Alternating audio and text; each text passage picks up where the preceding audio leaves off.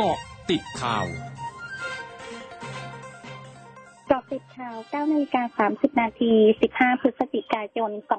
2564 นายสันติปรมพัฒน์รัฐมนตรีช่วยว่าการกระทรวงการคลังเผยถึงการเปิดลงทะเบียนบัตรสวัสดิการแห่งรัฐรอบใหม่ ว่าจะเริ่มดำเนินการในช่วงต้นปีหน้า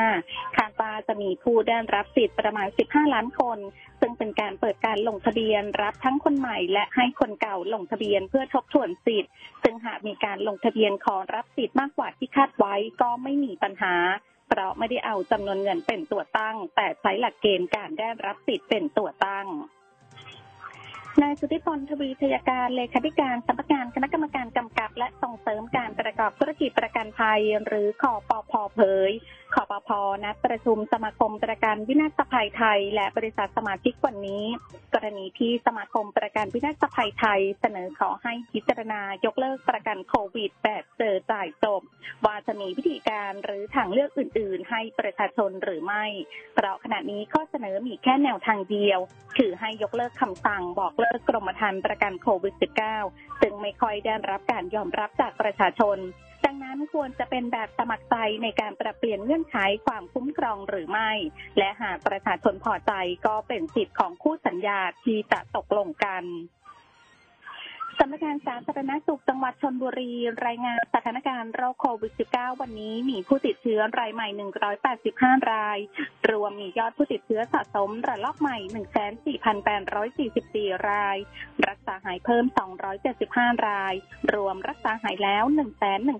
11,557 ราย ยังคงรักษาอยู่ 2,544 รายมีผู้เสียชีวิตเพิ่ม 2 ราย รวมมีผู้เสียชีวิตสะสม 743 ราย โดยขณะนี้มีการระบาดเป็นกลุ่มก้อนในสถานประกอบการตลาดแคมป์คนงานก่อสร้าง ชุมชนที่พักอาศัยและค่ายทหาร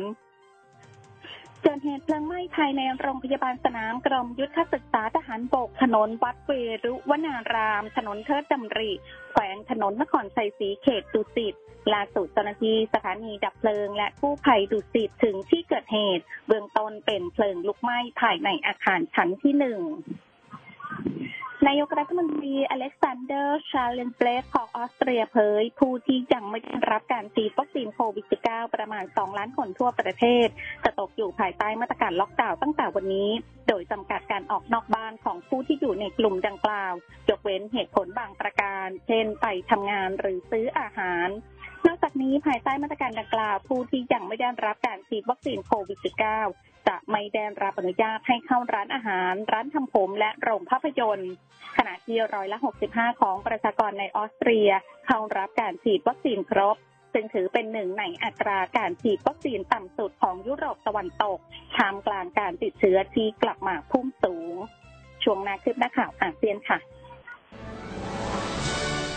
ร้อยจุดห้าคืบหน้าอาเซียน นายกรัฐมนตรีฮุนเซนของกัมพูชาเผยตั้งแต่วันนี้เป็นต้นไปผู้โดยสารที่เดินทางเข้ากัมพูชา ทั้งชาวกัมพูชาและชาวต่างชาติที่เข้ารับการฉีดวัคซีนโควิด -19 ครบแล้วไม่ต้องกักตัว แต่ผู้ที่ยังไม่ได้รับการฉีดวัคซีนจำเป็นต้องกักตัว 14 วัน โดยการประกาศมีขึ้นหลังจากร้อยละ 88 ของประชากรในกัมพูชา เข้ารับการฉีดวัคซีนแล้ว อย่างไรก็ตามผู้โดยสารขาเข้าประเทศทุกคนต้องถูกเก็บตัวอย่างเพื่อตรวจหาเชื้อไวรัสโควิด -19 แบบ PCR เมื่อเดินทางถึงกัมพูชา และขอให้รอผลตรวจในที่พักของตัวเอง โดยหากผลตรวจเป็นลบผู้โดยสารจึงสามารถเดินทางไปยังสถานที่ที่ต้องการได้ ผู้อำนวยการกรมควบคุมโรคกระทรวงสาธารณสุขมาเลเซียเผย ผู้เสียชีวิตจากเชื้อไวรัสโควิด -19 ส่วนใหญ่เป็นโรคเบาหวาน และความดันโลหิตสูง โดยณวันที่ 28 ตุลาคม พบว่าร้อยละ 37.3 ของผู้เสียชีวิตจากโรคโควิด -19 ปี 2564 มีอาการเป็นเบาหวาน หรือประมาณ 4 ใน 10 รายของผู้เสียชีวิต ทั้งหมดคือกติดข่าวในช่วงนี้ สุพิชยาถาพันรายงานค่ะ